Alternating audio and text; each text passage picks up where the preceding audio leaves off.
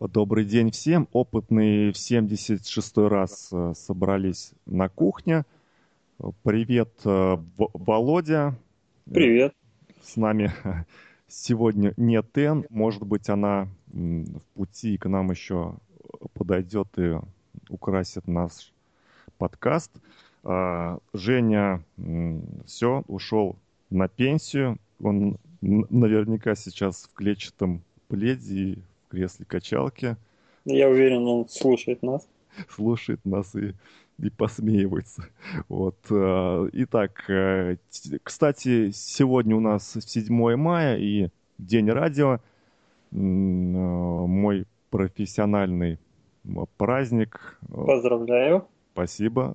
Володя, день программиста когда у нас? Это считается 256 день в году. Это осень. Понятно, хорошо. Э, кстати, э, давайте вспомним про то, что про разбирательство, кто был первым, Маркани или Попов. И, кстати, интересно, что во всем мире от, отмечают День радио 13 февраля, а у нас э, и в Болгарии, и в странах СНГ – 7 мая. Так я э, напомню, что всего стран около 320. Как-то вот получается не по-людски. Ты не считаешь так, Володь? Я даже не понимаю, ты в курсе, почему так получилось? Я не копал Но... эту историю. Там, там на самом деле... Может быть, как раз Маркони открыл 13 февраля, а Попов 7 мая. Ты не поверишь, Володь, но в Индии там у них другой день радио, и они считают их.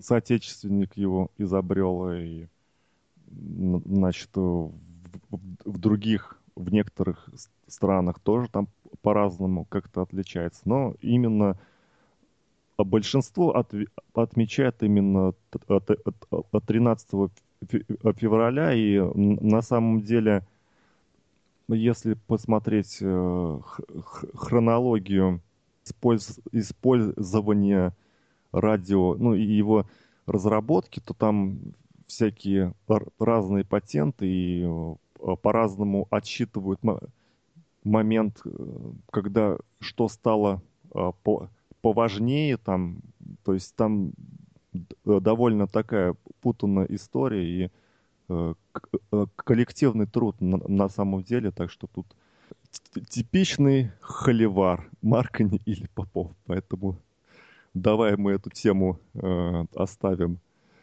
каким-то идейным, скажем так, разбирателем, угу. разбирателем, а, а сами перейдем к нашей э, работе с тобой подкастерской. Тоже, это... кстати, чем-то похоже на радио. Радиостанция же. Да, это офлайн радио, офлайн, скажем да, так. Да. И традиционная рубрика одной строкой.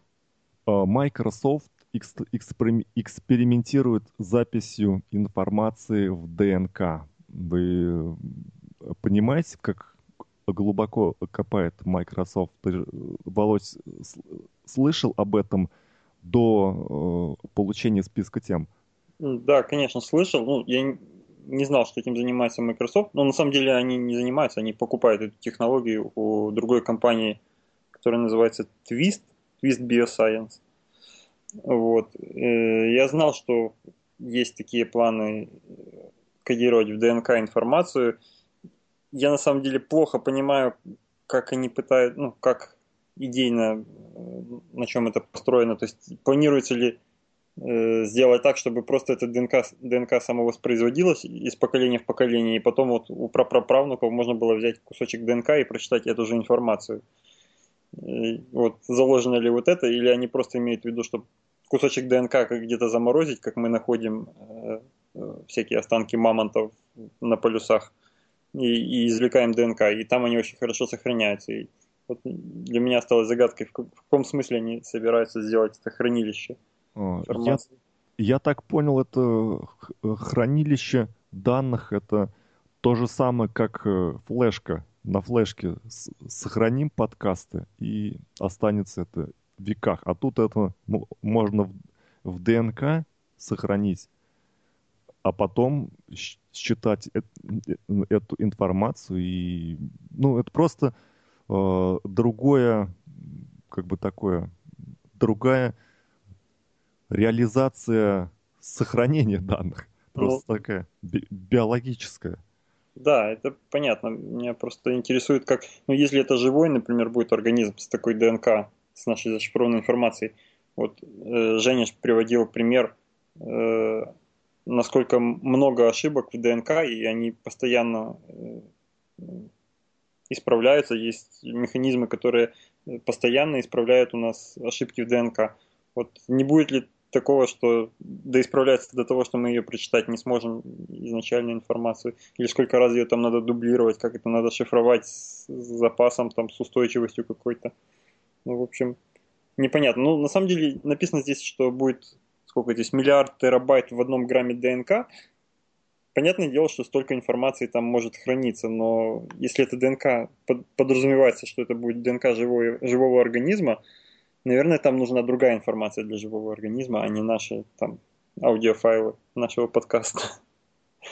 Вот, так что сколько из этого миллиона терабайтов в одном грамме будут полезны для хранения э, информации сторонней, это вопрос. Здесь в тексте вот этой заметки написано, что довольно давно ведутся работы, вот, и э, есть такой The Human Genome Project, э, который был запущен в 1990 году, вот, и за, получается, сколько, за 13 лет э, на него было потрачено около 3 миллиардов долларов. И написано, что теперь при этих технологиях современных это можно сделать за тысячу долларов.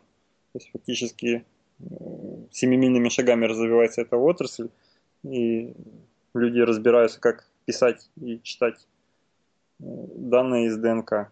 Ну вот теперь уже, видимо, смогут сами сочинять свои ДНК.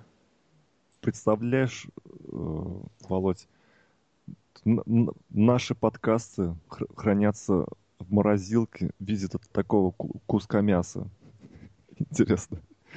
Я думаю, в куске мяса там может быть очень много всего. А, про... а не проще ли наши подкасты просто дать прослушать кому-то, а потом заморозить мозг и, и научиться извлекать обратно. Даже прослушал, он узнал, запомнил. Это будет следующий этап, наверное. Это совсем, это совсем другая технология. Это совсем уже... другая технология, да. Так, следующая темка у нас, опять же, одной строкой.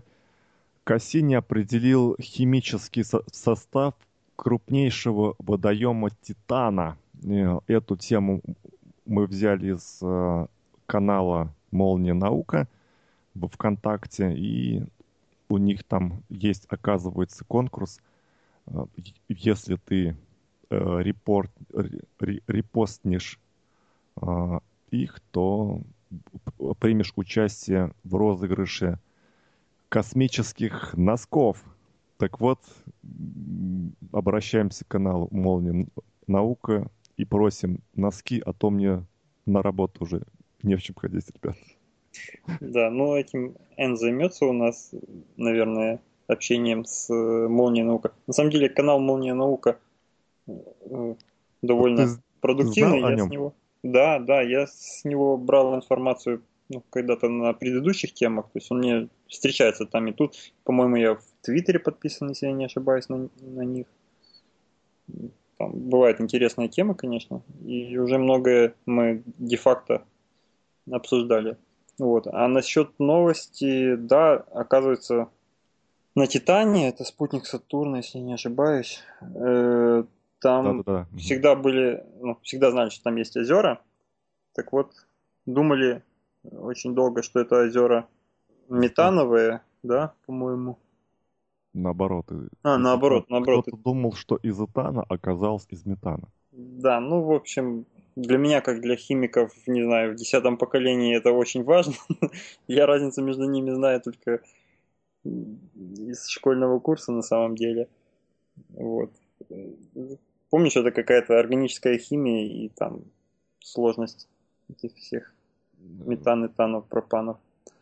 А, Балась, вот э, интересно, была бы N, вот э, я бы спросил, вот что лучше в руках мылится, жидкий метан или жидкий этан, чем э, голову помыть? Ну, исходя исходя из всего. того, что жидкий он, ну, температура на этом спутнике минус 180 градусов, голову ты там не помоешь, конечно же крайней мере, в том виде, в котором ты бы хотел это сделать. Вот. Эх, а я, знаешь, всегда мечтал пробежаться босиком по, по берегу моря из углеводородных болот на, на Титане и посмотреть, что будет. Вот Эн раскрыла бы тему, конечно же, лучше. Я рассказала бы, что тебя ждет, если ты босиком будешь бегать по болотам углеводородным при минус 180 градусах. Да, тут даже я не знаю, как, что, что, что может быть, только Иоанн сможет ответить на этот вопрос. Вообще, конечно, интересно, что исследуются новые такие какие-то объекты. И, в общем-то... Ну, я... по-моему, жизнь переместить туда будет крайне сложно. Это не вариант. Или искать там жизнь тоже пропащая идея. Но тем не менее... Марс ближе, Марс качественнее для нас, удобнее и так далее. Ну, или даже наша Луна, допустим, больше шансов пере, переселиться дает.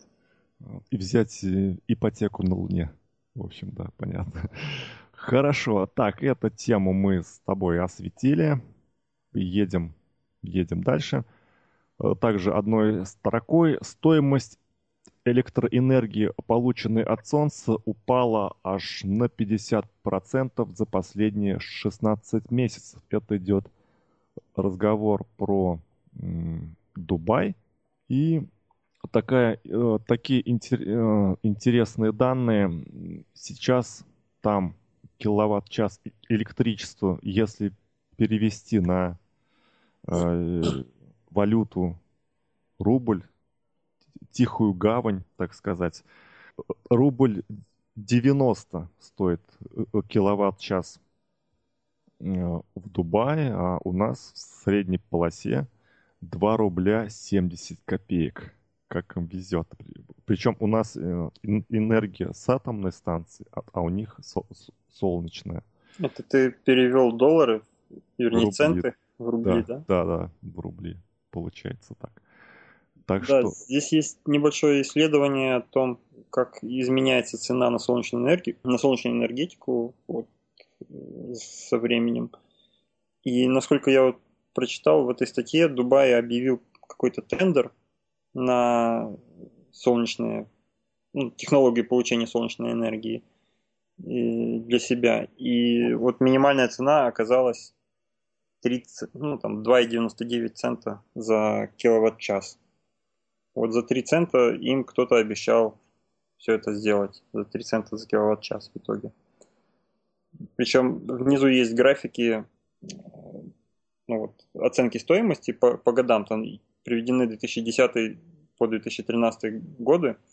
И каждый столбик разделен на части, какую часть стоимости занимает та или иная вот часть технологии. Так вот, э, стоимость софта, стоимость э, там всяких проводов, э, всего вот этого вот, э, фурни, фурнитуры, инвенторов, да, инверторов, она практически не меняется. А вот кардинально упала стоимость модулей, именно вот солнечных э, панелей, насколько я понял, это их имеется в виду. Вот, так что, наверное, оттуда то есть прорыв будет в первую очередь в солнечных панелях в качестве, в КПД их.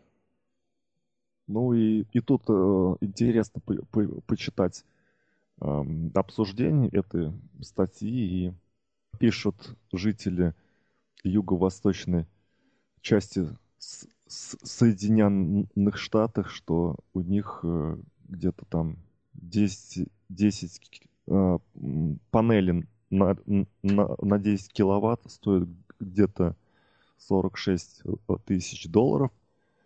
И, в общем-то, идет обсуждение, что лучше, что хуже, когда там чего отобьется, можете почитать, интересная вещь.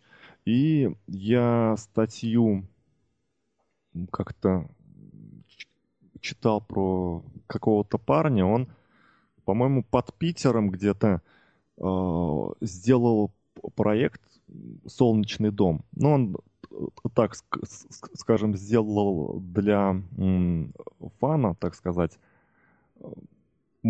мощность была около двух э, киловатт, двух киловатт часов в день, по-моему.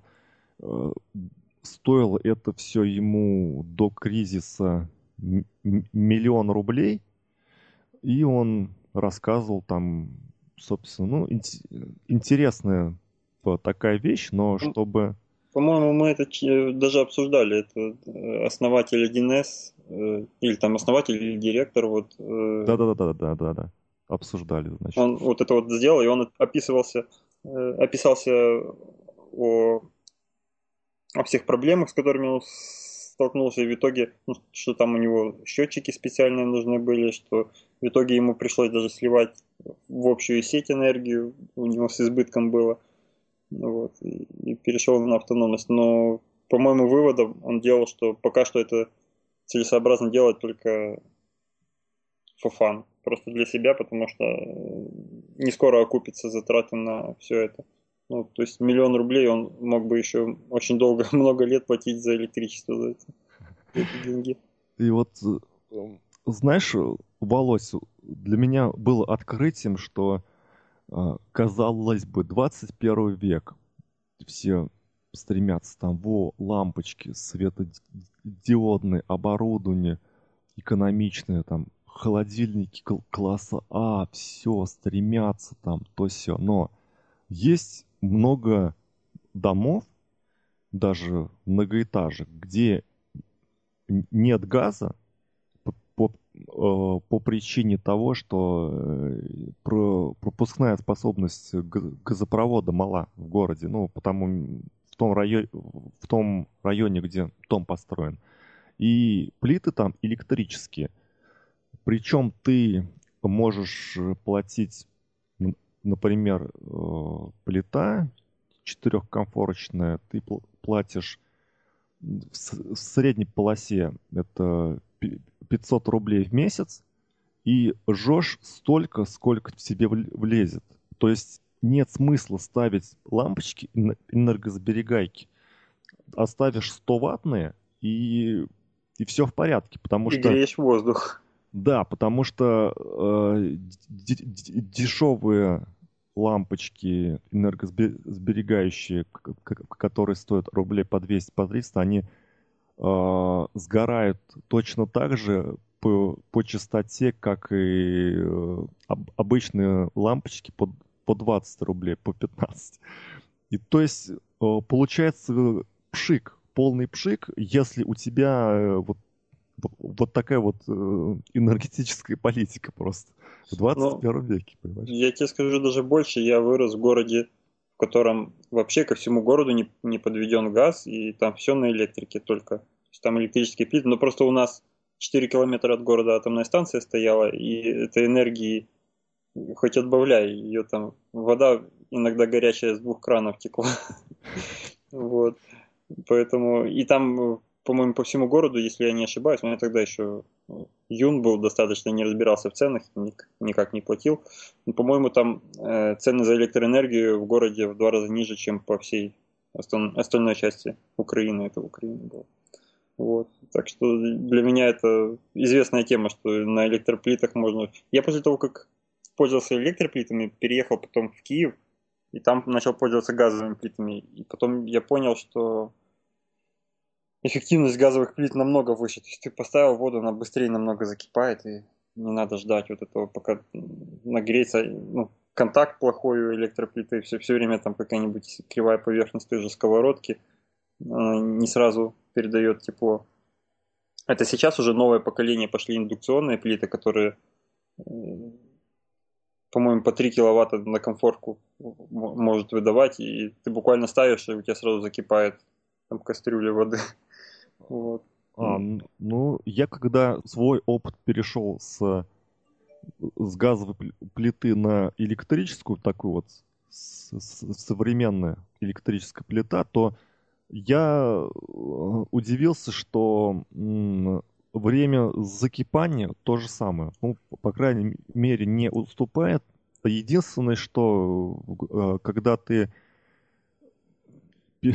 отключил э, комфорку электрическую, да, там, скажем так, то э, ну, нужно, нужно передвинуть кастрюлю или сковородку Э, на холодную, чтобы там дальше не, не продолжился процесс поджарки или варки. Вот, вот да, тоже, тоже, вот да. Там, в чем вот это вот вся не, не, не, неудобство такое. Вот. Ну и не, неудобство еще в том, что электричество отключит и все, а так-то хотя бы на газу погрелся там, приготовил шурпу, лагбан и все хорошо. Тоже есть, да. Шурпу, лагман, это какие-то блюда средней, Средней Азии. Да, я был в Киргизии, и мне там очень понравился лагман. Так что я, я его иногда вот здесь, э, скажем так, колхожу. Я понял. Очень, я одно очень... время полгода в Ташкенте жил, в Узбекистане, и там тоже регулярно вот это вот все давали. Жирные такие наваристые супы, их лагманы. Здесь, кстати, тоже пробовал в Москве лагман, но он не такой жирный. Не такой, как там. Да. Так, в общем, всем советуем э, почаще ездить в Среднюю Азию, там хорошо. Да. Тепло и хорошо. И переходим к темам, которые... К теме, которую только N смогла бы. Нет, слушай, у нас еще есть тема D. А, точно. Я чуть что-то это... Как, про лагман подумал, и у меня уже все. И быстрее, быстрее к концу, да? Расфокусировка сознания произошла. А, тема D.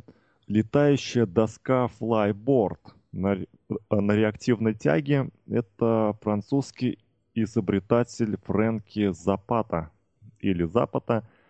А что, что мы про него знаем? А, так, сейчас у меня откроется. Это значит э, первая реактивная э, летающая доска Playboard Air. Они ее протестировали. Все хорошо. Полет э, на 10 минут. Бак с топливом за плечами. Интересная штуковина. И этот француз хорошо известен как чемпион мира в состязании на, на гидроциклах. И он создал такое движение флайбродинг. Это такой новый вид спорта экстремального. И он относится к такому скорее к водному спорту, чем к воздушному. Это э, такая же как бы доска, но к ней подклю, подклю, подключен шланг.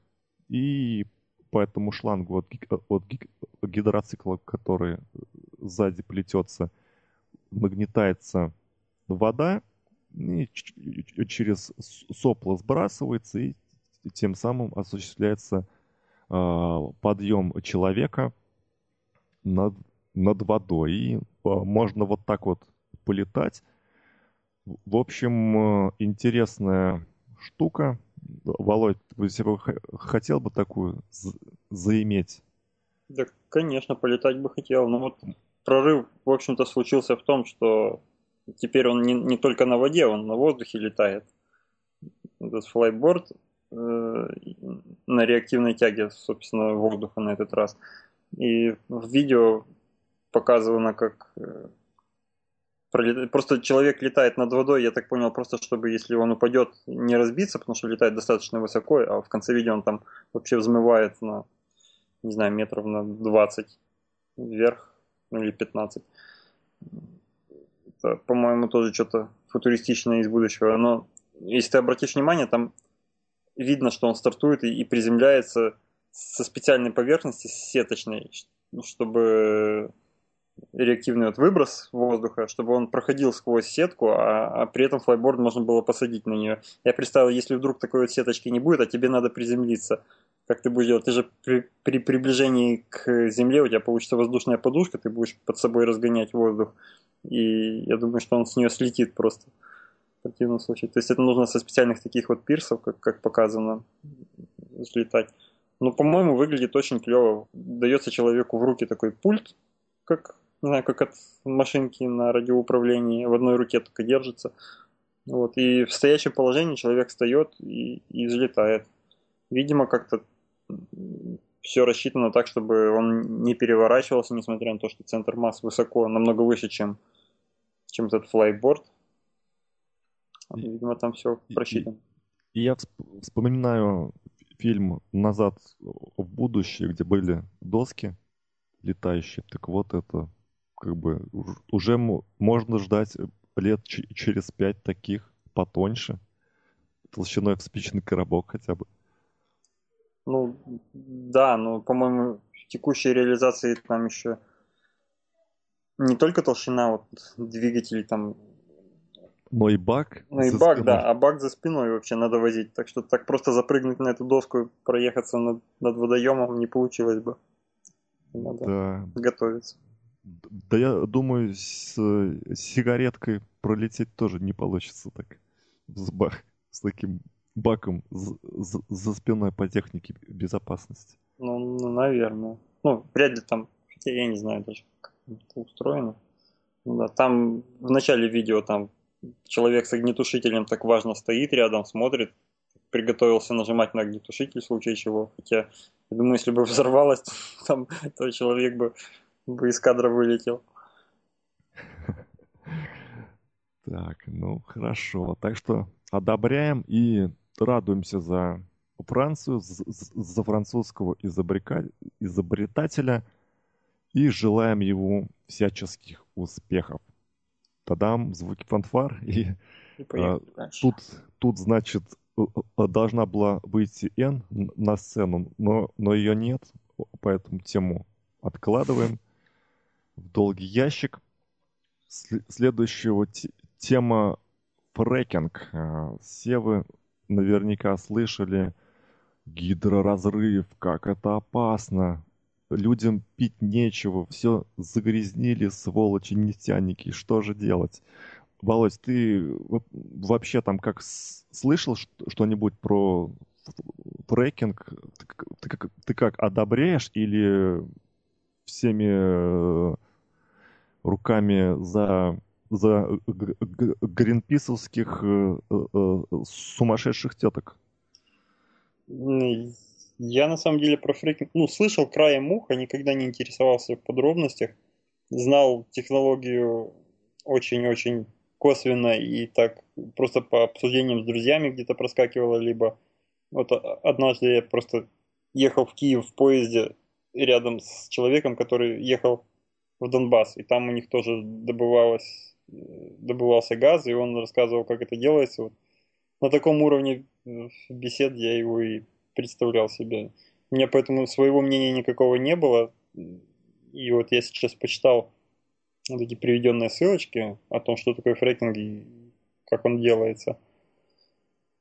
И мне кажется, то я бы вообще завязывал с этим всем. С э, этой с, с, добыв... с добыванием, с добыванием энергии из э, газа, из нефти и так далее. По-моему, сейчас можно обойтись атомной энергетикой, которая намного менее вредна. Там гидроэнергетикой и солнечной энергией.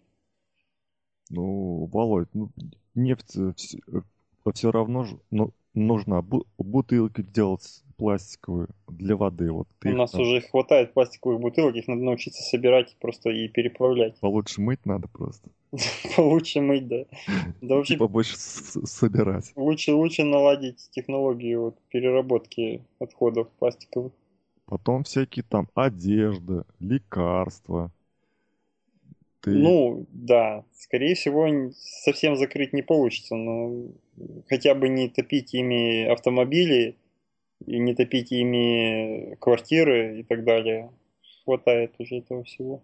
Да и даже некоторые предметы э, женской гигиены без нефти не сделаешь. Так что вот тут... Это такой Здесь... мизер уже. Я вот сижу в комнате, сижу, я уверен, на нефтяных диванах с нефтяными подушками. Передо мной ноутбук частично алюминиевый, частично из нефти. Надо мной шторы тоже наверняка из нефти. Нет, эти шторы, наверное, не из нефти. Ты ну, не поверишь, но так оно и есть, Володь. Ну, в общем, мы живем просто в этом мире нефти, и поэтому, скорее всего, полностью прекратить это безобразие не получится, но если, как минимум, перейдем на электромобили, пластиковые, допустим, они, они тоже с двигателем внутреннего сгорания. Нет, электромобили могут быть Из досок сделаем? Чего надо? Из фанеры? Вот, мы намного больше сохраним этой нефти и меньше будем выбросов делать. В общем, в общем я против. Я, я, я к тем теткам из Гринписа, можно считать. Вот, которые останавливают прогресс. Все, все, все с вами понятно. Наоборот, я продвигаю прогресс. Я электромобили, Тесла, покупаем Тесла. Вот я, мне очень нравится машина Тесла. Я вообще не люблю автомобили. Я вряд ли когда-нибудь буду покупать себе автомобиль, если мне не будет нужды для этого. То есть я не испытываю к ним никакого такого чувство, что а, это же машина, ее надо иметь, на ней надо на работу ездить. Я на самокате буду ездить. Но вот Tesla автомобиль мне нравится. Вот я смотрел много обзоров, он бесшумный, он там нормальный, у него хорошие показатели, он довольно безопасный там, по всем параметрам. Вот, поэтому вот если будет нормальная цена и все перейдут на электромобили, я буду только рад.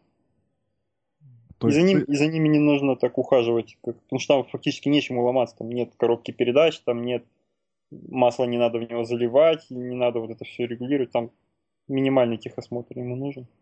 Ладно, ладно. Убедил. Тоже покупаю Теслу. Покупаю Теслу. Ну, так, а насчет фрекинга ты объясни слушателям, которые еще не читали этих статей, что это и в чем заключается сама, сами точки зрения.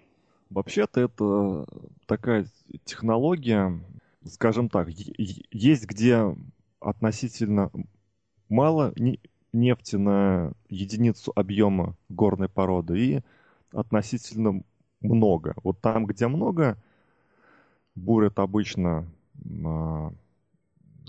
вертикальную скважину и а, потом спускают насос и качает нефть по, по трубопроводу до некой там, до, до некоторого пункта переработки.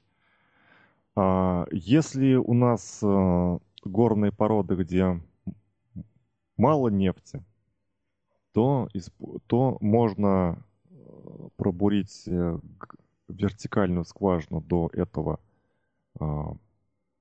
пласта потом горизонтальную длинную часть и путем э, закачки туда специального раствора под, большим давлением можно э, создать трещины протяженные. Э, эти трещины расклиниваются высоким давлением, а чтобы они не, не схлопнулись назад, туда загоняется песок, частицы. И после этого таким, таким образом увеличивается контакт с нефтью, и можно качать тоже нефть. Вот там в чем основная идея. И те, кто э, за фрекинг, они э, говорят, что это новые э, рабочие места, это экономика работает, это здорово. А те, кто против, это ущерб экономике, ой, экологии и, собственно, давайте беречь воду, лес, птиц, птиц и животных. Вот как-то так. И ты наверняка сл- слышал сланцевая нефть, ого-го. Угу, угу. Вот. Так вот, США раньше э, э, импортировали нефть. Сейчас, благодаря развитию технологий, они стали ее экспортировать. Они превратились в поставщика газа сланцевого а, и, и нефть тоже могут э, про, по, по, э, экспортировать. Это случилось как раз благодаря тому, что улучшились э, технологии, и вот в том числе благодаря фрекингу. У нас в России тоже есть сланцевая нефть. Это так, так называемая Баженова свита формация такая есть. Ну, это такой, скажем так, э, склад горных пород таких специфических. Там тоже есть сланцевая нефть, но мы ее не, не добываем, потому что у нас а, нет э, технологий. Все оборудование для фрекинга, оно импортное. И, э, у нас э, в Татарстане как-то они, по-моему, пару лет назад э, пробурили пилотную скважину, чтобы попробовать добыть сланцевую нефть, но как-то там она э, экономически невыгодно у нас это делать э, пока еще. И забросили. Видел, как сделал, сделала э, какая-то наша компания оборудование для гидроразрыва. Ну, конечно, без слез на это все не, не взглянешь, и никто это не, не использует, потому что все-таки это сложная вещь, а здесь нужна надежность, чтобы все работало, и все, все было здорово. А буровые установки, например, для, для бурения, для, для строительства скважины, где, буд, где будет э, сланцевая не, нефть на месторождении таком, они должны быть более мощные, раза в полтора, чем обычные, да. И там, э, в общем, там все, все крутое и все высокотехнологичное. У нас такого нет. То есть мы, мы это не можем дешево делать. А вот скажи, вот ты как человек более приближенный к этому, к этой отрасли, вот я прочитал вот эти разные противоположные точки зрения на, на процесс фрекинга.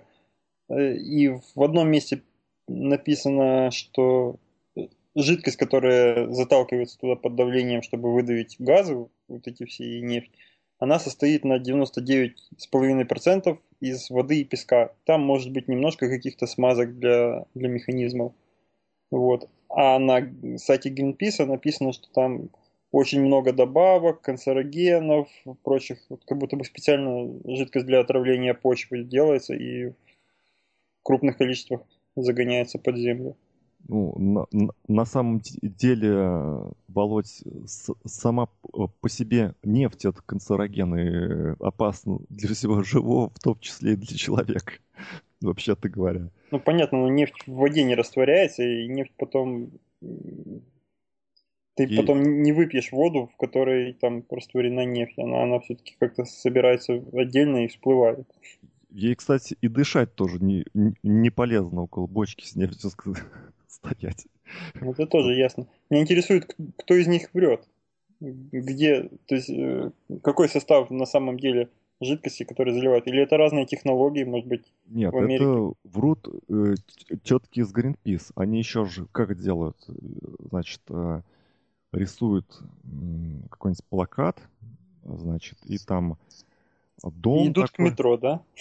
Нет, нет, там, значит, домик на поверхности, птички поют, и дерево, значит, рисует водоносный такой пласт под землей, и там э, чуть-чуть там под ним рисуют нефтеносный якобы пласт. И вот там, э, значит, э, нарисовано, значит, они когда делают гидроразрыв, то трещины идут в водоносный пласт, и там э, химикаты попадают в это питьевую воду. На самом деле это не так, потому что водоносный слой это где-то там, ну, 100 метров, да, поверхности Земли, там 20 метров, 100 метров, там, ну, ну пусть там 200 метров, да. А тот слой, где э, нефть, это 2 километра, 4 километра. А, а между м, водоносным слоем и нефтеносным там э, просто километры горных пород, доломит какие-нибудь там, какие-нибудь ангидриты. Они не, не пропускают не, нефть, газ туда, понимаешь, в водоносный э, пласт. То есть они все-таки врут и, и, и, и сознательно тебя вводят в, в, заблу, в заблуждение, а, значит, такими картиночками. Вот, это первое. Второе, о составе этой жидкости для, для закачки, вот, для гидроразрыва. Угу. Там основное это вода, да, это основная, это, это вода. Если кто хочет посмотреть э, кон конкретный состав, можете подай, э, пойти на, на сайт э, американский, по-моему, фокус трек, что ли, или трек фокус. Там как раз можно посмотреть, на каком месторождении что используется для гидроразрыва пласта.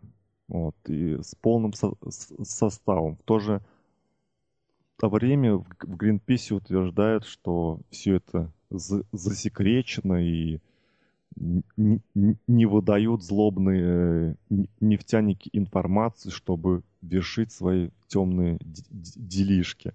Или же еще... Так, что-то у меня мысль убежала, уск... ускакала. Понятно. А как ты объяснишь тогда вот этот факт, что питьевая вода начинает гореть в районе, где начинают заниматься этим фрекингами, гидроразрывами? Но это опять же... Спекуляции? Тус... Кол... Кол... Колоду карт тусуют шулеры. То есть тут, понимаешь, если прокопать колодец в Э, в какой-то местности, где, например, газовый пласт находится близко к, к, к поверхности относительно, ну пу, пусть там даже глу, глубоко там где-то, то да, могут быть э, такие места, где какие-то есть разломы, и туда как-то попадает газ, но это очень редкие места, и на самом деле есть э, такая методика разведки, где там границы пласта находятся, это копают ямки полметра, метр в земле, вот, и потом раз в сутки отбирают пробу газа и определяют, что там. Вот. Таким образом, можно определить э, в некоторых случаях э, границы залежа. Так как газ разве будет в ямке лежать, он разве не, не улетит, он же легче воздух должен быть? Да, он, он улетает, но оборудование чувствительное, а. и оно может определить это все. То есть он-то улетать, он улетает, но он и поступает тоже. Угу. Тут дело в том, что его э, хотя бы ветром боковым не сносит, и ты пробу взять можешь там. Угу. Вот в чем там вещь. То есть, да, вот так можно сделать. Ну, в принципе, могут быть такие зоны, где метан попадает в, в колодец. Но, опять же, метан, он э, не, не растворяется в воде. Он плохо растворим. Если ты, ты даже им надышишься, то ничего с тобой не случится. Вообще, как говоря, чтобы тебе было, было плохо, затрудненность дыхания, то тебе надо, чтобы, по-моему, 25, что ли, процентов метана было в воздухе. То есть это просто, ну, не бывает такого. То есть плохо, плохо тебе не будет э, от метана. Ну, понятно. А, потом, а, а, итак, э, подбиваем. Greenpeace дурит. Дядьки из энергетического отдела и, и, и геологи дело говорят. На, ну, на, не знаю, не знаю. На самом деле еще такая вещь, говорят, что вот при, при строительстве э, скважины там как-то можно, может попадать вода из, из водоносного пласта в нефтеносный и наоборот. На самом деле, да, такое может быть, но если все делать правильно, то ничего не случится. Так что тут все в порядке, все, все ты дел, делаешь по технологии, и все здорово. И ключевое тут в чем? В том, что водоносные пласты, они находятся на глубинах там сотни метров, а нефтеносные, они очень глубоко, это уже километр, а между ними э, много километровая толща горных пород. Так что это все-таки, общем-то, ну, то, что, довод. То, что тетки из Гринписа дурят, это я не спорю. Они, у них работа такая. Но насчет собирания нефти, газа и использования повсеместного этого э, его как топлива, по-моему, ну сколько можно? Хватит, уже сто лет добываем эту нефть. Давайте солнышко добывать или ветер, или еще что-нибудь более модное. Хватит уже сидеть на этой нефти. Но тогда, если мы закрываем нефть или ее уменьшаем, то у нас уменьшаем добычу, то у нас вырастут цены на одежду и топливо и все-все-все. Кто, кто, кто эту разницу заплатит? Лично, лично у нас? Ты? Лично, лично у нас? Я вот не, не хочу платить эту разницу. Лично у нас вырастет цены на все, потому что у нас рубль упадет. Это совсем другой вопрос. Вот. А одежду, ну, просто вот эти деньги, которые в разработку месторождений и технологий э, уже устаревших, как я считаю. Надо пустить на переработку пластика. У нас слишком много отходов пластиковых, с которыми, которые не портятся, по сути, и с ними нужно что-то делать, им можно дать вторую жизнь. И одежду то же самое можно делать вполне из пластика, который, которым мы не используем уже. Ну, Хватит Володь... засорять планету переработками, продуктами переработки нефти. Володь, я не против. Я, я ладно, там, я, я могу походить, ты в пластиковых труселях, но а женщины, они не оденут такой точно. Если я не буду знать, что из отходов сделан их трус. Понятно. Ну, да просто ладно. надо повсеместно это внедрить. Слушай, я могу вообще ходить и, в мешковине, мне все равно, но да, понимаешь... хлопок вот тоже. Вперед давай, Узбекистан как главный хлопковый завод всей планеты. Да, еще я вспомнил такую, такой момент, э, что еще гринписовцы утверждают, что вот, мы питьевую воду закачиваем туда в скважину, а, а, в Африке пить нечего.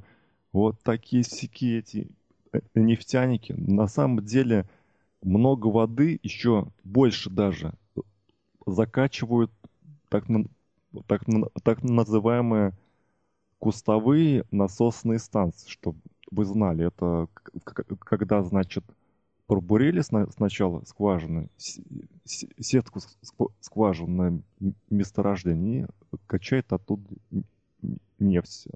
Э, точнее, она, она с, с, с, сама течет. Потом давление падает. И чтобы его поддержать, начинает круглосуточно, много лет закачивать из водоносного пласта в нефтеносный воду, чтобы выдавить нефть э, в трубы. И это все происходит много лет, там просто не знаю, бешеное количество питьевой воды той же просто тупо закачиваются в пласт. И вот видишь, этом... как плохо. И об этом, об этом все молчат. Вот, а теперь это еще один повод ты дал. Ну, повод-то повод, только цены вырастут, и кто платить за это все будет? Хлеб дорого стоить будет. А почему вот. цены должны вырасти? Ну, нефти станет меньше. Ну, а, я, я, не просто, растут. я не просто предлагаю убрать нефть, я предлагаю заменить нефть как источник, энергетический источник. Ладно, как сырьевой там для всяких пластика, допустим, оставить, но мне кажется, намного больше нефти уходит. Хотя они ж, я не знаю толком, как это устроено, наверное, если добываешь одно, у тебя по-любому останется и второе, да? Если ты добываешь нефть для переработки на бензин, обязательно останутся фракции, которые потом идут на мазут, на э, пластик и так далее. Чтобы тот же лак сделать для, для, для ногтей, тоже там нефть нужна.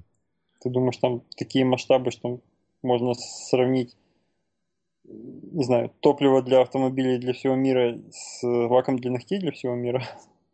Ну, с лаком. Ну, знаешь, лак стоит дороже намного, чем, чем бензин. Ну ладно, тут мы с тобой э, переходим в плоскость экономики, в которой мы с тобой плохо понимаем. Ну да. Володь. Но однозначно, если будет меньше нефти, цены вырастут, в том числе и на хлеб. Потому что хлеб возит фура, которая на дизеле работает. Но, может быть, когда-нибудь будут перевозить хлеб автомобили на флайбордах каких-нибудь, может быть, он упадет в цене, там как Просто электромобили начнут возить хлеб. И будет все хорошо.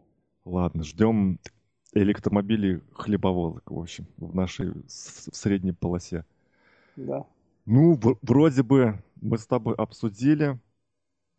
Собственно, я тебе пытался доказать, почему тетки не правы. Ты мне рассказывала, что тетки лучше знают, как, как мир устроен. Как, тетки все-таки не правы, я согласен с тобой. Ну, теток действительно задача такая протолкнуть эту идею. Тут вся мякотка-то в том, что тетки убеждены в этом. Их ты не, не переубедишь. Что печально. Ну ладно. Гринпис такой, Гринпис.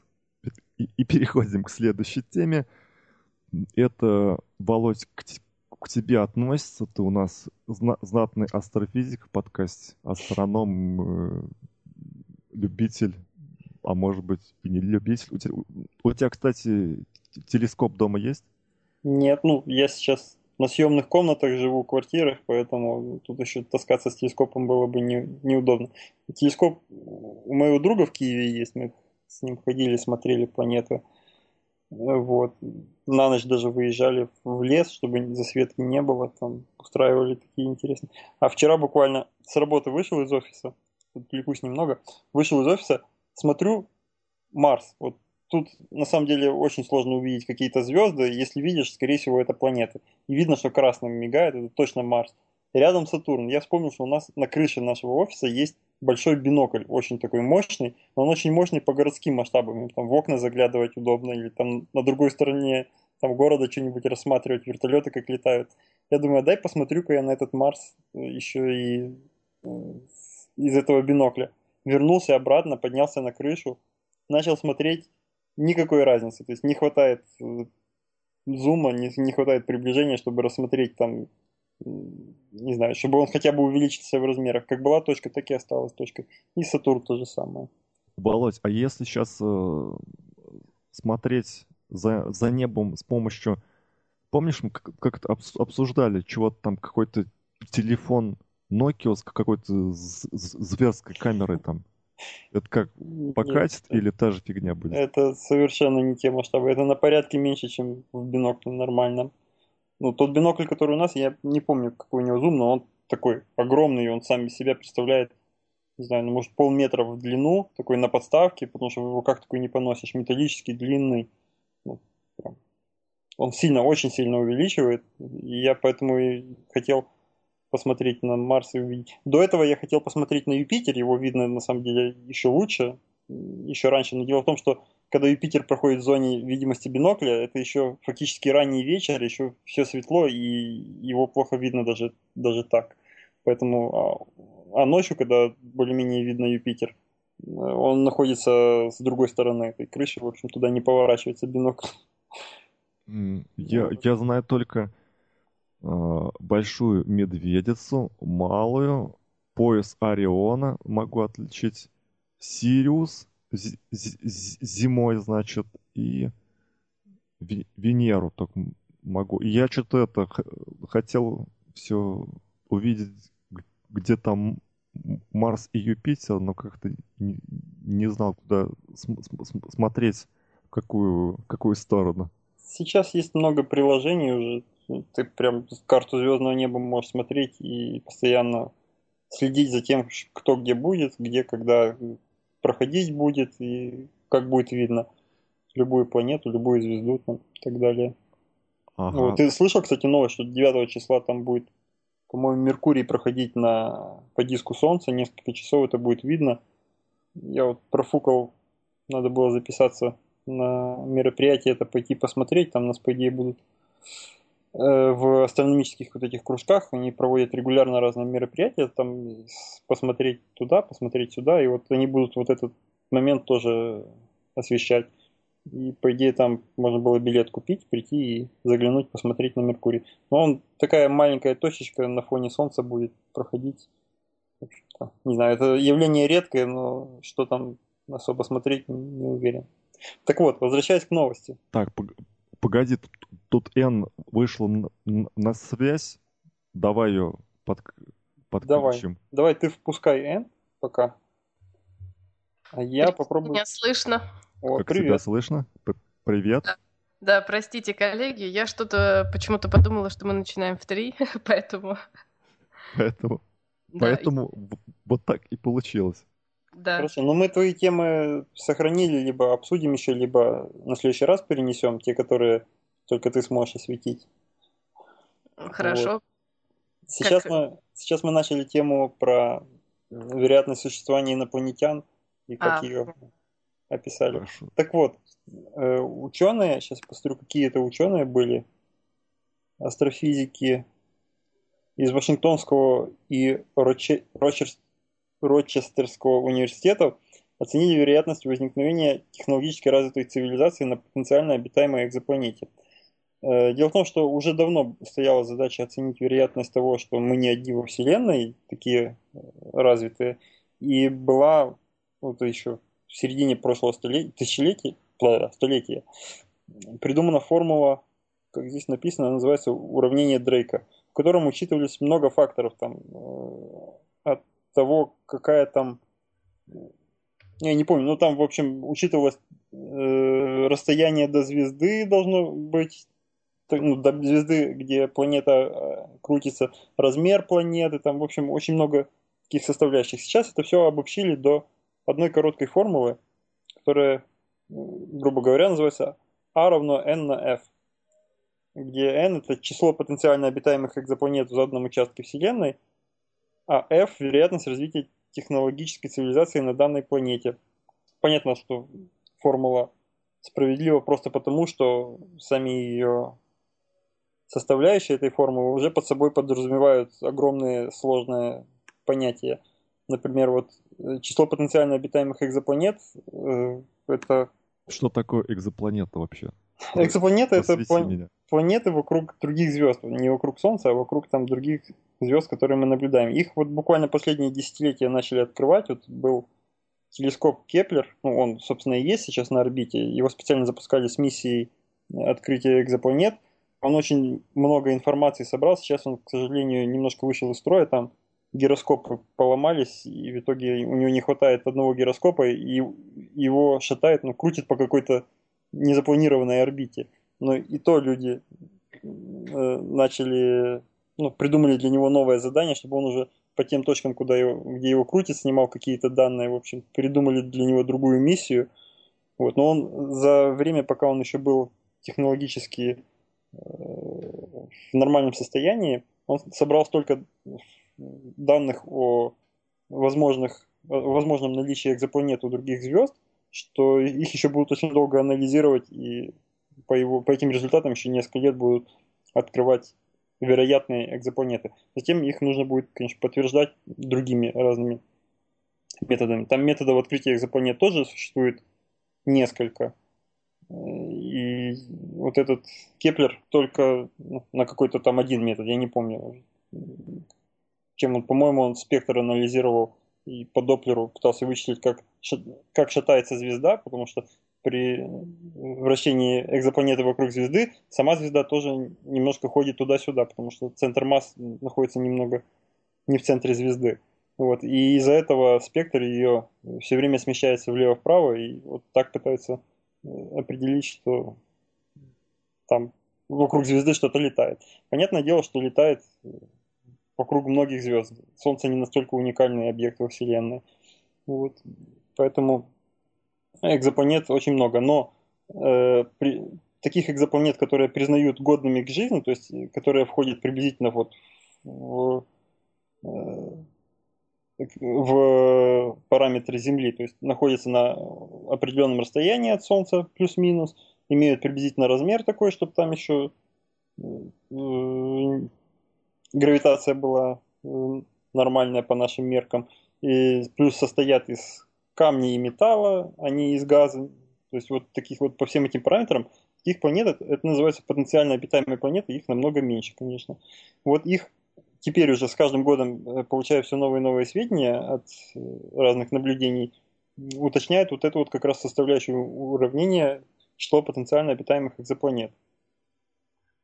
Как они вторую составляющую, вероятность развития технологической цивилизации на данной планете, как они ее выводят, это сложно понять. Ну, я на самом так, деле...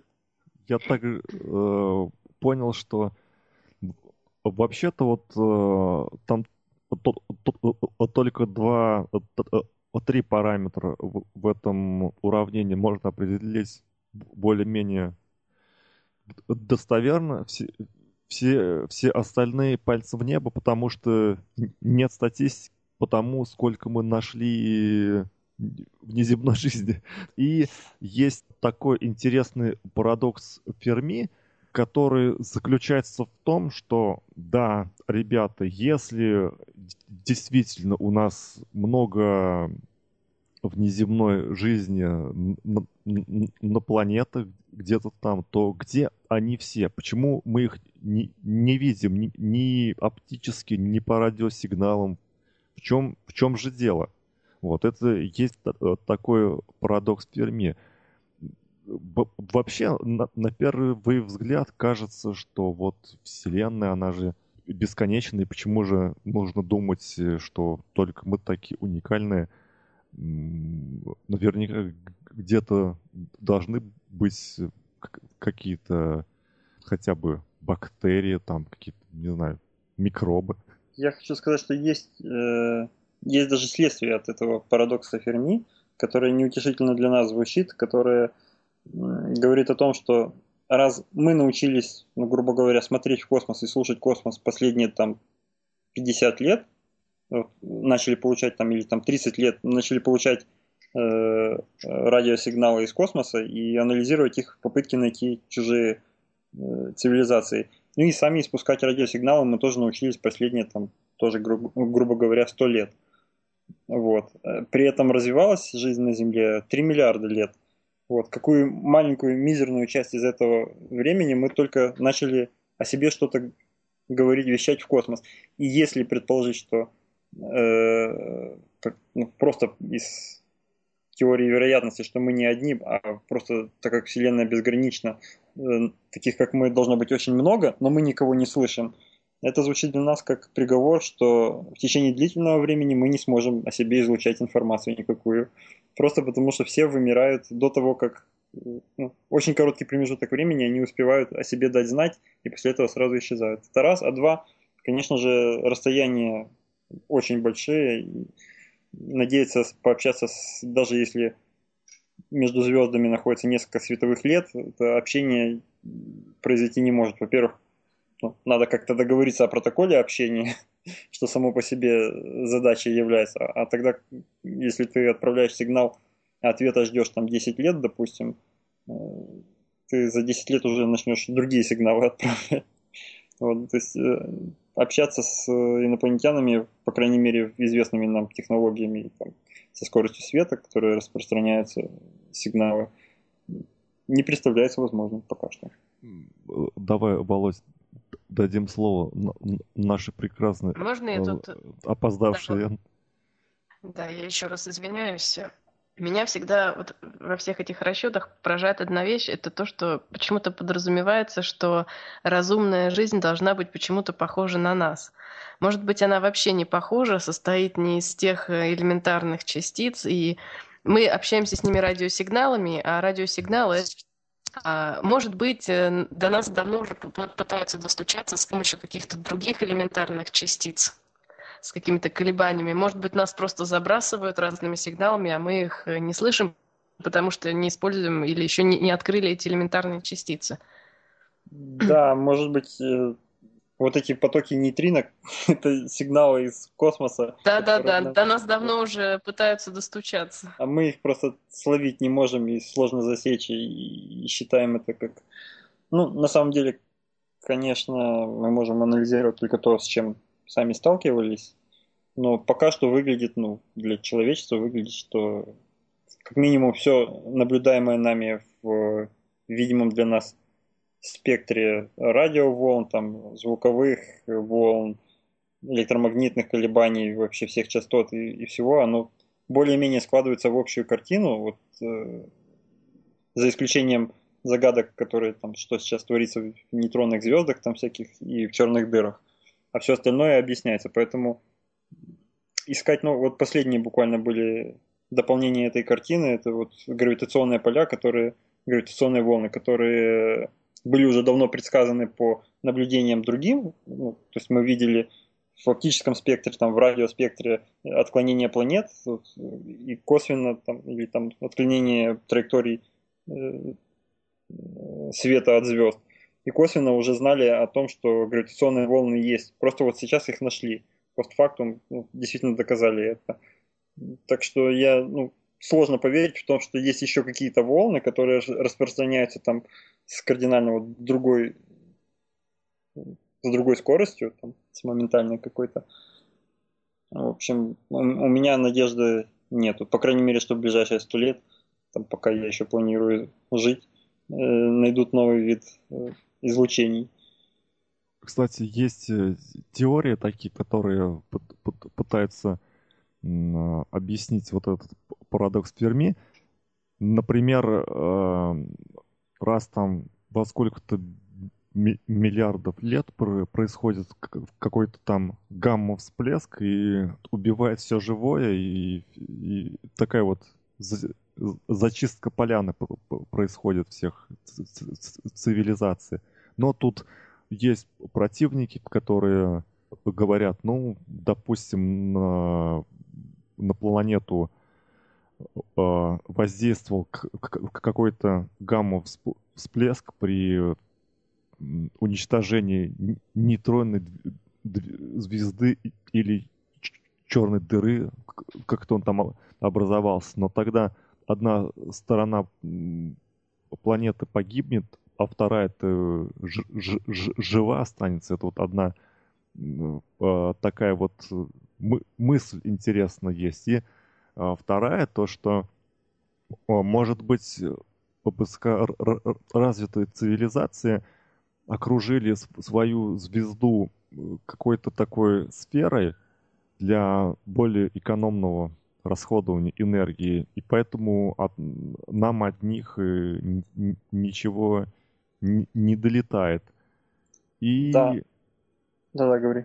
А, и э, еще, может быть, они, собственно, знают, что мы такие идиоты, и к нам просто не летят, потому что мы, мы же не приходим в, в гости к э, змеям и тушканчикам. Мы, мы их просто уби убиваем и все. Так что, может быть, в этом тоже дело. Вот это вот... Да, и на, они только иногда похищают э, особо продвинутых э, людей, изучают их и потом э, обратно выпускают на Землю, судя по их рассказам. Причем те предметы, на, на, на которых они э, похищают, женщины видят в них э, си, си, сигары почему-то, а, а, а, мужики тарелки, что, что как-то странно. Вот. И э, тут я вспомнил такую э, историю. Женщину, ярую феминистку, як, якобы э, похитили инопланетяне, и они ее заставили мыть полы в тарелке, дали швабру и ведро. Как-то как все это. Да, я помню. Но это, скорее всего, у нее просто какая-то, не знаю, фобия этого была, и так получилось. Вот э, теория о том, что построили сферу вокруг Солнца, по-моему, она называется сфера Дайсона, но я не знаю, кто такой этот Дайсон. То ли это писатель какой-то придумал. Не Майк Тайсон, нет.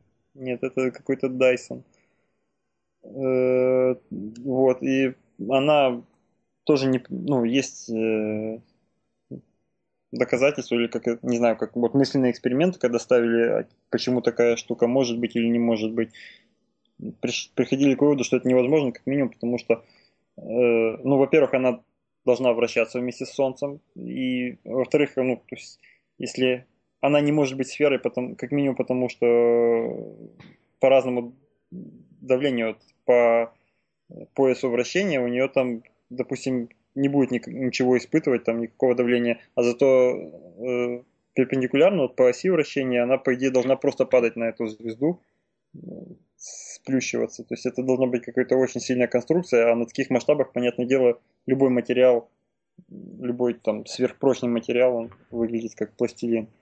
Ничего нельзя делать.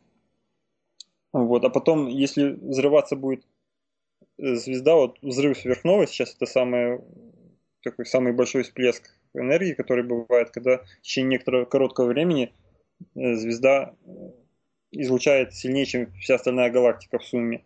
Вся остальная, да, галактика в сумме.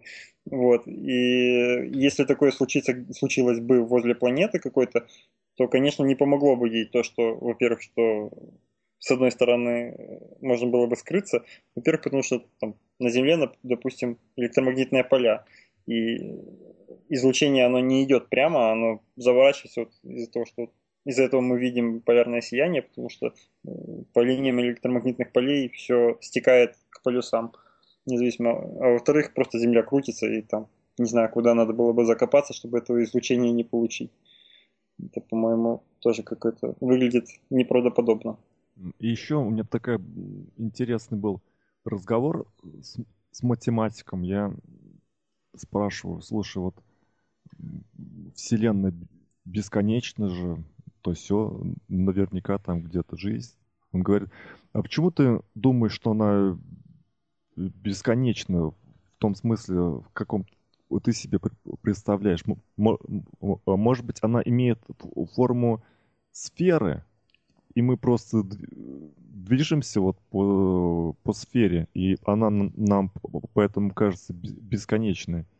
То есть такой вот есть. Ну, общепринятая теория сейчас как раз, что Вселенная расширяется, и она в виде сферы как раз и расширяется. И даже, более того, есть даже ну, понимание, с какой стороны был центр взрыва, то есть с какой стороны этой сферы мы находимся. Хотя, понятное дело, что для нас, как для наблюдателей, того, что мы видим, во все стороны мы видим одинаково, просто потому что свет не успел еще за эти 13,5 миллиардов лет, или сколько там после взрыва большого, не успел дойти до нас. На самом деле размер Вселенной больше, чем 13 миллиардов световых лет, просто потому что она расширяется теперь с ускорением. И э, свет от дальних звезд до нас просто перестанет доходить. Это к этому сейчас все склоняются к теории, что к этому все идет, что звезды по чуть-чуть будут пропадать. Ну, на наш век еще хватит, конечно, звезд. Они будут пропадать просто потому, что они э, отлетать, улетают от нас со скоростью больше скорости света уже. То есть Вселенная расширяется просто сама по себе с э, скоростью больше, чем скорость света. и свет от, от тех звезд самых с краю Вселенной до нас просто не будет поступать так. за все это время. А я слышала теорию, что наша Вселенная — это так называемая теория мыльных пузырьков, что существует множество Вселенных с разными физическими константами которые вот так вот появляются во время большого взрыва, потом как-то распределяются равномерно. Да, я тоже Это, такой... По-моему... Да-да? Это все. Н, Н пропала или... Она... Да, я, я тут.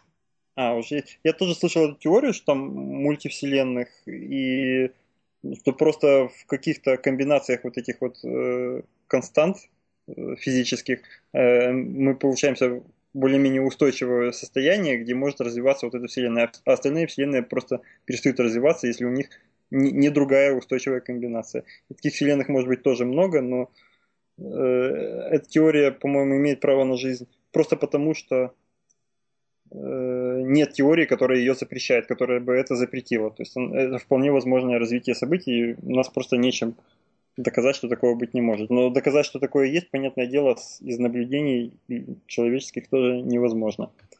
Так что если это есть, э, ну, оно есть, просто мы этого не узнаем. Если его нет, то этого и нет.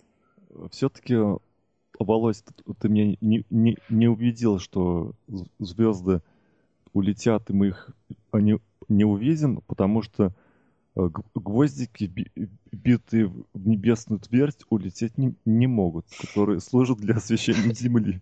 Так что давай тут нам не, не обводи нас в заблуждение. Всякий знает, что Вселенная покоится на трех китах, и все, короче, все, все ну, не так, да. как ты рассказываешь. Есть, есть другой парадокс, не помню, как он называется. Вот если Вселенная бесконечная, то почему ночью темно? Ну, вот, собственно, отсюда и выходит вот эта теория. Если она бесконечная, то рано или поздно, вот куда бы мы ни смотрели, мы там должны увидеть светящуюся звезду. Ну, потому что это бесконечное, в конце концов, там звезда какая-то должна быть, мы должны упереться в звезду. Но при этом ночью все равно темно, и звезд не так уж и много. Хотя их действительно очень много, но почему-то мы видим черное пространство между звездами. Вот. И доказывается вот вот этот факт. Э, именно тем, что Вселенная расширяется, и причем, как оказалось не так давно, ну, то есть, не знаю, последние десятилетия какие-то, э, расширяется с ускорением. То есть она не просто, не просто перестала расширяться и начинала сжиматься, нет, она еще продолжает расширяться с ускорением. И поэтому размеры Вселенной, по-моему, оценятся что-то порядка 40 миллиардов световых лет, при том, что вся Вселенная возраста 13,5 вот. И вот этим доказывается, что мы видим, мы видим вокруг себя только определенную сферу размером 13,5 миллиардов световых лет радиусом. Поэтому нам кажется, что мы в центре этой сферы, потому что в одну сторону одинаково и в другую сторону одинаково. И влево, и вправо, и вверх, и вниз. Значит, мы в центре. Но то, что все это дело от нас разбегается э, во все стороны, ну, это как бы факт. Это, это, это отследили по, как раз по Смещение. Доплеровскую, да, смещение спектра. Все уходит понемногу в красный спектр, красное смещение. И поэтому можно определить даже с какой стороны мы находимся вот этой вселенной, потому что в одну сторону от нас быстрее все убегает, в другую сторону, с другой стороны тоже убегает, но медленнее. Это наглядный пример. Вот я в каком-то видео видел, когда человек берет на короткая э, резинка, он на нее э, делает пару пометочек на ней, на резинке, и начинает растягивать ее, в одну сторону растягивать. И вроде бы там все пометки друг от друга начинают разъезжаться потихонечку. Вот так же и, ну, и мы от звезд тоже отлетаем с, с такой же скоростью. Матерь Божья. Ладно. Да. Володь, давай... Разорвет нас всех на атомы скоро. Ну, в общем, возвращаясь к статье, ну, вероятность существования инопланетных цивилизаций, я думаю, что, ну, то есть я практически уверен вот для себя, мне кажется, что они есть, и, и это хорошо, что мы не одни, но контактировать с ними мы просто не сможем, пока не, не найдем вот то, о чем Эн говорила, новых полей, которые будут быстрее передавать сигналы быстрее, чем скорость света. Я тоже считаю, что есть наверняка инопланетные формы жизни. Так что может быть, в скором будущем они появятся у меня в Инстаграме, буду подписан, то есть будет все клево. Да, так. поехали дальше. Поехали. Дадим слово Н, потому что только Н сможет эту тему рассказать, и перейдем к темам слушателей, чтобы они не обиделись случаем. Э, давай, Н, семь химических превращений, изменивших мир. А, да-да-да. Сейчас, одну секундочку. Семь химических превращений, изменивших мир. Тут э, тема была подписана, только Эн может ее рассказать. Ну, э, небольшой такой дисклеймер. Тут много говорится об органической химии. У меня последний раз органическая химия была на втором курсе института, и я больше с ней никогда в жизни не сталкивалась. Но, тем не менее, расскажу, что сумею. То есть, Значит, про, э, извини, вообще... про разницу метана и этана на э, спутнике Сатурна ты бы нам тоже не, не, не рассказала. Это же органическое. Не, ну в, общ, в, общих, в общих чертах расскажу. Хотите, я могу два слова рассказать про метан и этан. Там смысл в том, что э, когда Алло, алло, меня слышно? Да-да, слышно. Алло? Да, слышно. Значит, э, смысл в том, что когда метан подвергается действию излучения, он превращается в реактивный радикал и дальше сталкивается с другим таким радикалом и образуется этан. То есть этан — это, ну, грубо говоря, два углерода, а метан — это один углерод. И Э, ученые думали, где же все-таки этот итан, потому что, ну, действительно образовывается, но куда, куда-то же он девается, и проблема в том, что не нашли его в этих морях, нашли только метан. Но, я, знаете, я вот тут подумала, а вот эта вот реакция, когда Э, молекулы становятся все длиннее и длиннее, может быть, там и все пошло гораздо дальше, может быть, там какая-нибудь получилась длинная-длинная цепочка, которая потом куда-нибудь осела и просто не искали ее. Вот у меня такая теория. Конечно, меня сейчас, может быть, органики, химики закидают помидорами, но я, так сказать, выразила свою точку зрения.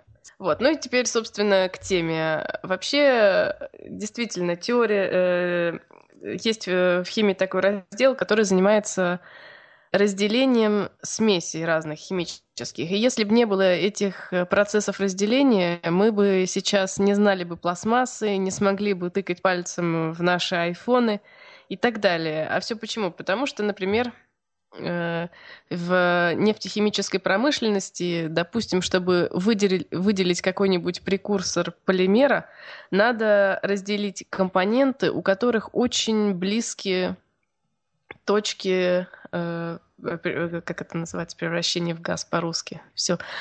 Э, Фазовые, по-моему, там. Фазовые... Да, превращение из, из жидкости в газ. Испарение. Вот. Э, и действительно очень трудно некоторые компоненты разделить, но тем не менее ученые над этим борются. Или еще один пример, э, допустим, редкоземельные металлы. Они не потому называются редкоземельными, что они редко встречаются, а, а проблема в том, что они встречаются в очень-очень маленьких количествах э, в руде. И чтобы эти крупицы добыть, надо испоганить огромное количество одни компоненты вымывать, потом другие компоненты вымывать, и все это с огромным количеством вредных химикатов и побочных продуктов. Но я не буду всю статью пересказывать. Я хочу рассказать еще о одном процессе разделения. Может быть, вы слышали, есть такие молекулы, которые, у которых одна и та же формула, один и тот же состав, одни и те же химические группы – и единственная разница в том, что одна является зеркальным отражением другой. Это э, называется энантиомеры. Так вот, э, их на самом деле разделять очень важно, потому что, допустим, если это лекарственная промышленность, один энантиомер может быть лекарством, а другой может быть смертельным ядом. По-моему, в истории уже были, в фармакологии были такие случаи, когда э, в лекарстве присутствовали две молекулы, и было, по-моему, очень много с этим проблем. Так вот, как же их разделить, если у них одни и те же химические группы?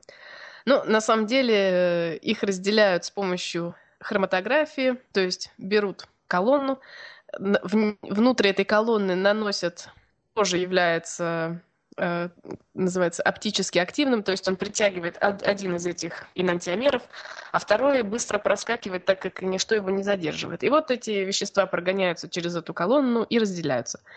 Вот э, все, что я хотела сказать по этому поводу. Если у вас тут есть какие-нибудь вопросы детальные, пожалуйста, задавайте, попробую ответить. То есть это какая-то банальная фильтрация, которая работает почему-то с, с одними и не работает с зеркально отраженными элементами? Да, э, это скорее задержка одного компонента, то есть э, он притягивается к веществу, которым покрыта колонна, а второе совсем никак не притягивается и просто проскакивает мимо. То есть это одно задерживается гораздо большее время в этой колонне. То есть их можно просто разделить по времени выхода. Ну, значит, все-таки какие-то свойства у этих зеркальных элементов разные, да? Вот они к чему-то там одни притягиваются, другие нет, да? Да, да, да. Да, нет, хими... Да, потому что, допустим, в нашем теле есть очень много рецепторов, которые как раз вот э, оптически, как говорится, активны. То есть они работают только с одним, можно сказать, отражением, а с другим не работают. Прикольно. Это да. Надо рассматривать молекулу в трех измерениях. Я вот впервые узнал, что молекулы могут зеркально отличаться друг от друга только и при этом иметь разные свойства. Да, да, да. По-моему, это была. Я вот я сейчас точно не помню.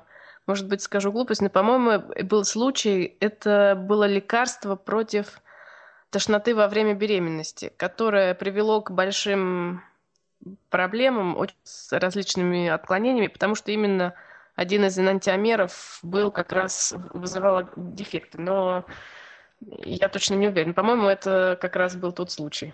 Вот. Спасибо за обстоятельный рассказ. И мы смотрим на часы и ужасаемся, сколько прошло времени. И поэтому переходим к темам слушателей. Это Hidden Э, подбросил на темку, э, которую можно назвать так, он не соблюдал технику безопасности или что может произойти после опытов нашего любимого Кариаусана. Статья, где рассказывается, как американский школьник э, погиб, повторяя физический эксперимент с Ютуба он хотел сделать э, лестницу Иакова. Это когда есть два электрода, к ним подается высокое напряжение, и так вот э, пламя потихонечку так лестничками, такими перемычечками поднимается доверха, и потом начинает снизу снова подниматься. И, значит, э, что тут надо сказать?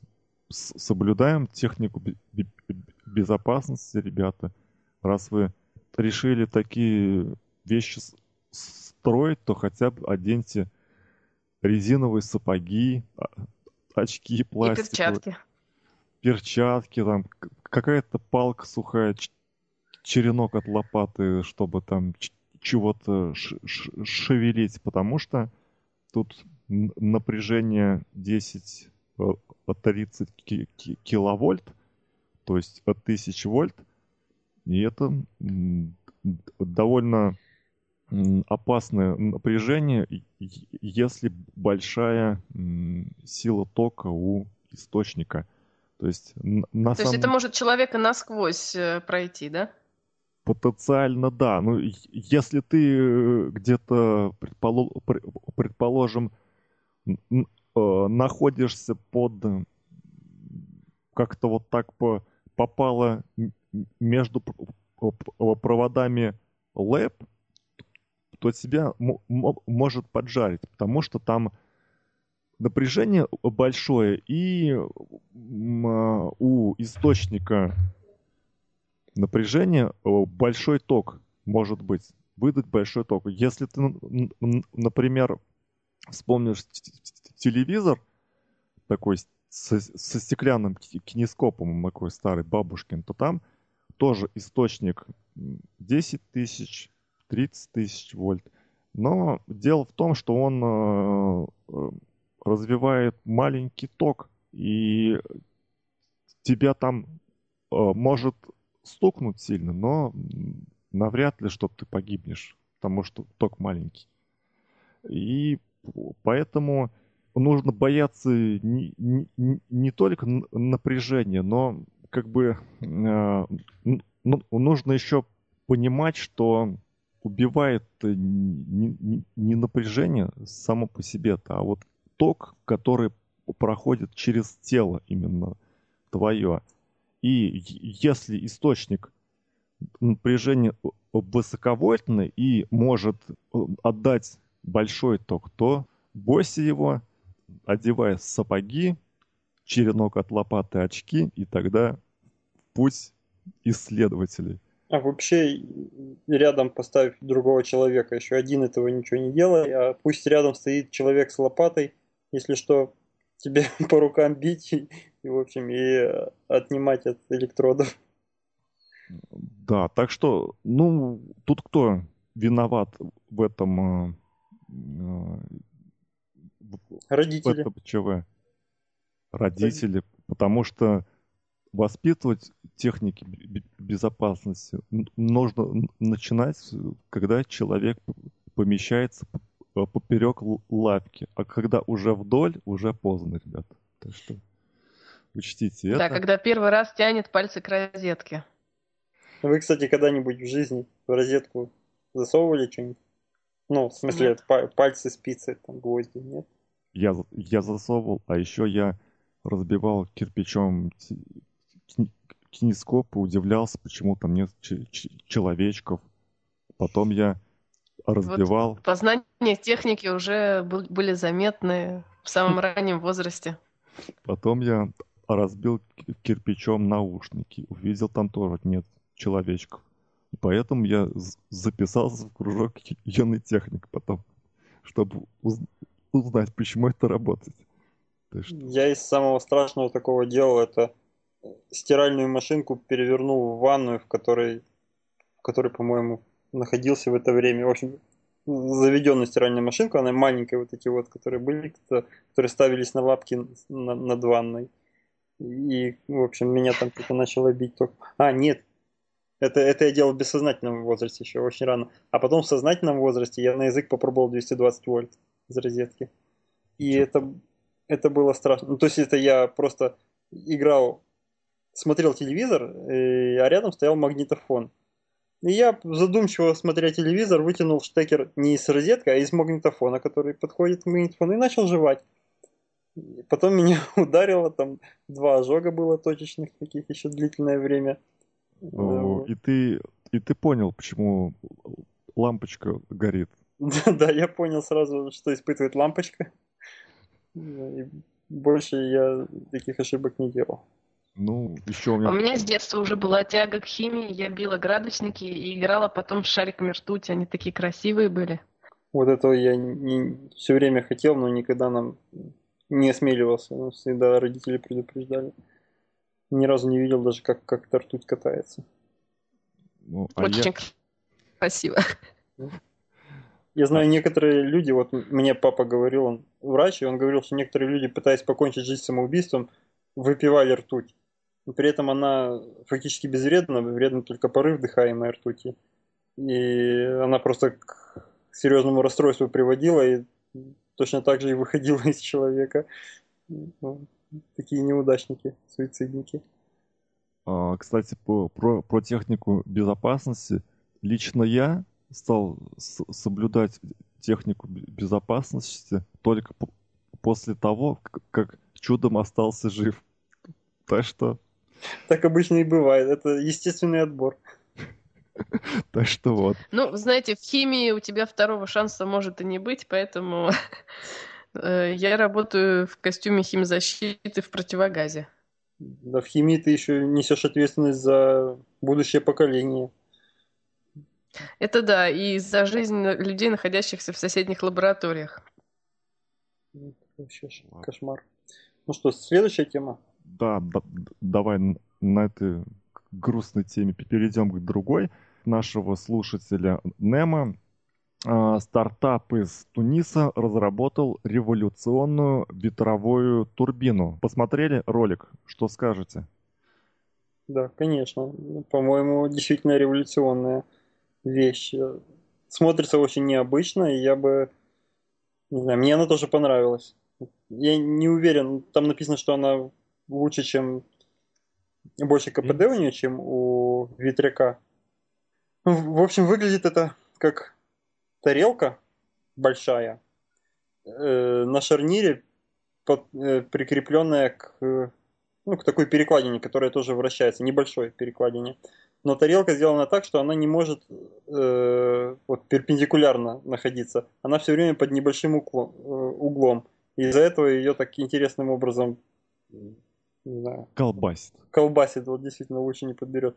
Колбасит туда-сюда, и судя по тому, что там написано, там площадь у этой тарелки очень огромная, и хватает усилия, чтобы приводить в действие, вот, ну, раскручивать ось вот эту вот. И выделяется энергия достаточно. По-моему, очень красиво выглядит. Да, так мне... Будем надеяться, что это безопасно для пчел и для птичек. Да, ну про пчел я вообще не знаю, каким ветряки могут помешать. Птичкам еще ладно могут там ударить. Вот, мне вообще с трудом верится, что там пчел может ударить этот ветряк. Это, по-моему, настолько микромир и макромир, что они находятся в разных вселенных. Меня интересует ресурс этой тарелки, потому что тут э, довольно такие нагрузки, э, на первый взгляд, кажутся сильными, которые воздействуют на, на вот эти там все подшипники – валы, все это раз, раздалбливается. Э, непонятно, каков ресурс этой ветряной турбины. Может быть, если посчитать все затраты на сервис, она получится не такой уж и, и дешевой. А ты деле. все свою нефть рекламируешь, я понял. Продаем нефть? Продаешь. Ну да, это тоже вопрос открытый. Я так понимаю, только опытный образец есть, и пока рано говорить о какой-то промышленной эксплуатации. Ну, поживем, увидим. Я на самом деле рад был бы увидеть какие-то такие вот механизмы, забавно выглядящие у нас на полях где-то. Ну вот как раз следующая тема про забавно выглядящие механизмы. Отличный переход. Давай. Отлично. Значит, э, Тео Янсен — это человек, который создает скульптуры, управляемые ветром. Вот представьте себе такую картину.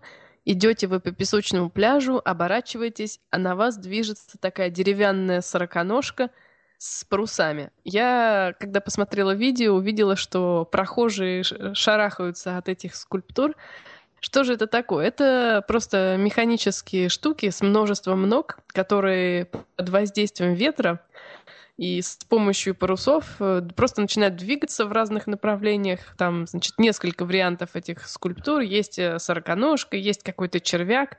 В общем, выглядит э, достаточно оригинально. Если бы они еще вырабатывали энергию, вообще было бы здорово. Но на данный момент, как я поняла, это просто так для распугивания туристов на пляже. Ну да, я тоже так понял. Мне эти фигуры напомнили Э, какие-то механизмы из старых частей э, Звездных войн. Там, по-моему, в той вселенной действительно не было изобретено колесо, и там все, что могло, все шагало. Вот и это тоже какая-то такая же, такое же применение ног в механизмах. Выглядит довольно страшно, но как для выставки какой-то, наверное, вполне ок. Мне сначала показалось, что это какие-то, знаешь, вот личинки насекомых. Э, червячки такие. Э, потом я что-то посмотрел, похоже на каких-то насекомых. Я сначала не поверил, может быть, они э, какие-то радиоуправляемые, там что-то где-то спрятано. Оказалось, что ничего подобного, это просто вот на...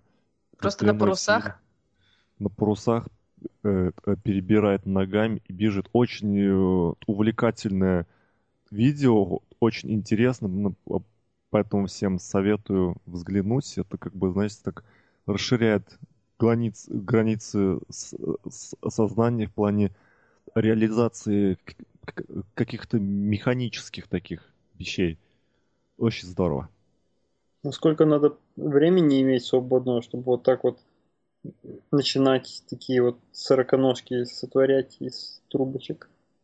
А, кстати, они из досок сделаны или еще, еще Володь, из пластика? Или пластик? Я не знаю, но, судя по всему, это трубочки какие-то. Вот из чего трубочки сделаны. Мне кажется, было бы... пластмасса, потому что бы, да. должна быть очень легкая. Да, было бы нормально пластик использовать. Там в конце видео есть еще какой-то такой большой закрытый монстр. Ну, то есть там он не из трубочек, а прям вот с перекрытиями и выглядит как картонный какой-то большой. Не знаю тоже из чего сделан. Но он выглядит прямо устрашающе даже.